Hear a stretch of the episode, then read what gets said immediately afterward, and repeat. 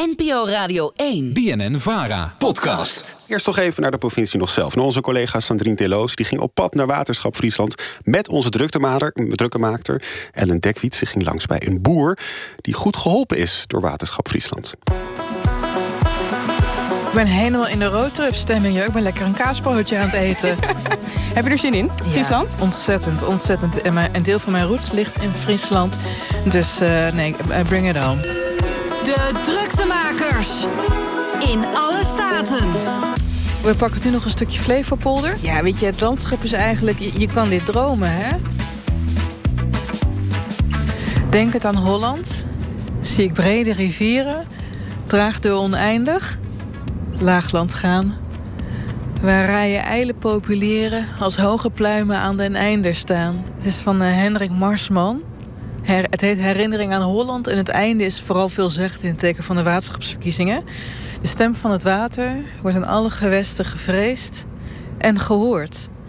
Al denk ik ook dat tegenwoordig naast de stem van het water de roep van de droogte meespeelt. Want volgens mij zijn niet alleen waterschapsverkiezingen, maar ook droogteverkiezingen die worden gehouden. Nee. Bij die waterschapsverkiezingen, ik dacht altijd dat de waterschappen er vooral waren voor de waterzuivering. En dan gaat natuurlijk de helft van het geld van de waterschapsbelasting gaat inderdaad naar waterzuivering. Ja. Maar dat ze vooral nu bezig zijn met droogtemanagement. Even kijken, we moeten die hebben, hè? Even kijken. Uh, ja, je moet... Mm. Ja, ja oké. Okay, ja, ja, ja, ja, ja, okay. Hallo. Hallo. Hallo, hoi. Hallo. Dit is boer Anno Witteveen. Hij weet als geen ander hoe lastig het is om om te gaan met de droogte in Friesland. We lopen nu naar de, de, de, de, de stuwen, waar wij mee het water hoog opzetten. Dus daar kunnen we het waterstand mee regelen. En, en hier, hier wijd je je koeien ook gewoon? Uh, dit is mijn wijkgrond, ja. Ja. Ach, je zakt er echt in weg.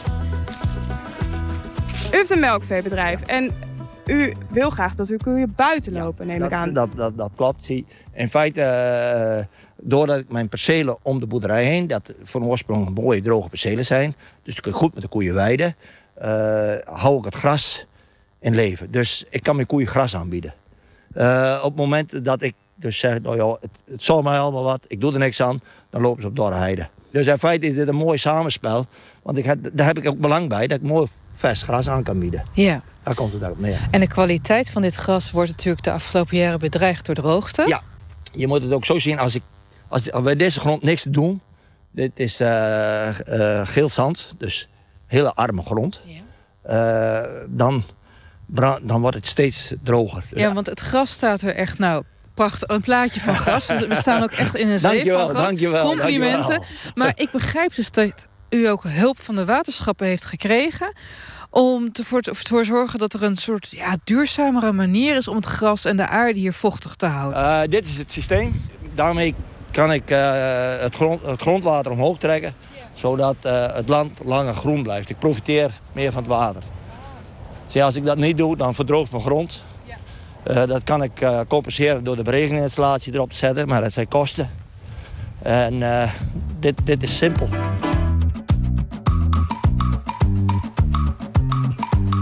Als het mooi wil, wil ik elke dag vijf millimeter hebben. En dat, dat is uw favoriete weer? Iedere ja, dag een beetje regen? vijf millimeter regen en overdag mooi weer. Oh ja, oké. Okay, jullie okay. Ook al niet. S'nachts regen, hè? Ja, dat willen wij ook. Liefst s'nachts, ja. Ja, ja. Dat slaapt zo lekker. En dan, uh, uh, maar je ziet, dat gebeurt niet. Uh, het is de hele tijd droog, droog, droog. En, nou, er mag ook wat komen. En in één keer gaat die kraan los. En dan valt in één keer een heel bak water. Nou, één grote ellende. En uh, dan, daarna knapt het op. En drie weken later heb je een periode van dertig graden. Uh, je hebt niet belang bij heel veel regen. En je wilt ook niet droogte hebben. Dus je wilt er eigenlijk een beetje tussenin uh, gaan. En nou, dat, met zo'n systeem is mooi te werken. Ik, ik vraag me soms af hoe boeren tegenwoordig naar het, nieuw, naar het weerbericht kijken. Is dat soms ook echt met spanning, met stress? Uh, alleen als de, de, de veldgewassen op het land staan. Dus dat betekent uh, ja, voor mij dan, voor melkveebedrijven, is dat dan een mais. Ja. Dus je hebt net gepoot, je hebt net gezaaid. Ja. Uh, dat dat, zijn ze is, dat is de kwetsbaarste periode die er is. Want je heel vermogen ligt in de grond te wachten. En je wilt eigenlijk dat het in één... ruk doorgroeit. En als er dan in één keer zoveel water valt... dan is die bodem in één keer verzadigd. Daar kun je niks aan doen. En dan is het maar afwachten hoe het allemaal komt. Zie je, en dat, dat, dat, dat ben rotmomenten. Ja, dan is gewoon uh, hopen, redden wat je redden de redder valt. Wat mij treft, en ik wist dit natuurlijk eigenlijk ook al aan mijn jeugd, maar dat is af en toe de pech en het geluk waar je als boer soms ja. aan overgeleverd ja. bent. Ja, dat klopt. Je bent, je bent uh, afhankelijk van de grillen van de natuur. Uh, waterschappen zijn uh, uh, uh, het belangrijkste voor ons uh, in onze hele bedrijfsvoering. Uh, is de rode draad er doorheen. Wat hebben we nu geleerd, lieve luisteraars? Allereerst, de waterschappen die spelen op het heetst van de naald. De acute vraagstukken met betrekking tot bijvoorbeeld droogte of wateroverlast worden direct opgelost. En daarmee is het eigenlijk bijzonder dat weinig mensen weten wat die waterschappen precies behelzen. Dus ik zou zeggen, klim in je Wikipedia, pluis het nog meer iets uit. En de allerbelangrijkste les die ik hieruit heb geleerd is dat Nederland, in tegenstelling tot wat wij eeuwenlang dachten, de zee als grootste watervijand zagen, de laatste jaren steeds meer de hemel moeten vrezen, wat voor neerslag eruit valt. En wat we dus hier hebben geleerd, op dit terrein, bij deze zeer vriendelijke boer, is dat het een uitdaging is, maar niet het einde. Politiek redacteur Sandrine Teloze en druktemaker Ellen Dekwiet op onderzoek in Friesland bij Waterschap Friesland. En hier aan tafel zitten ze nog steeds. Twee mensen uit dat Waterschap Friesland, Egbert Be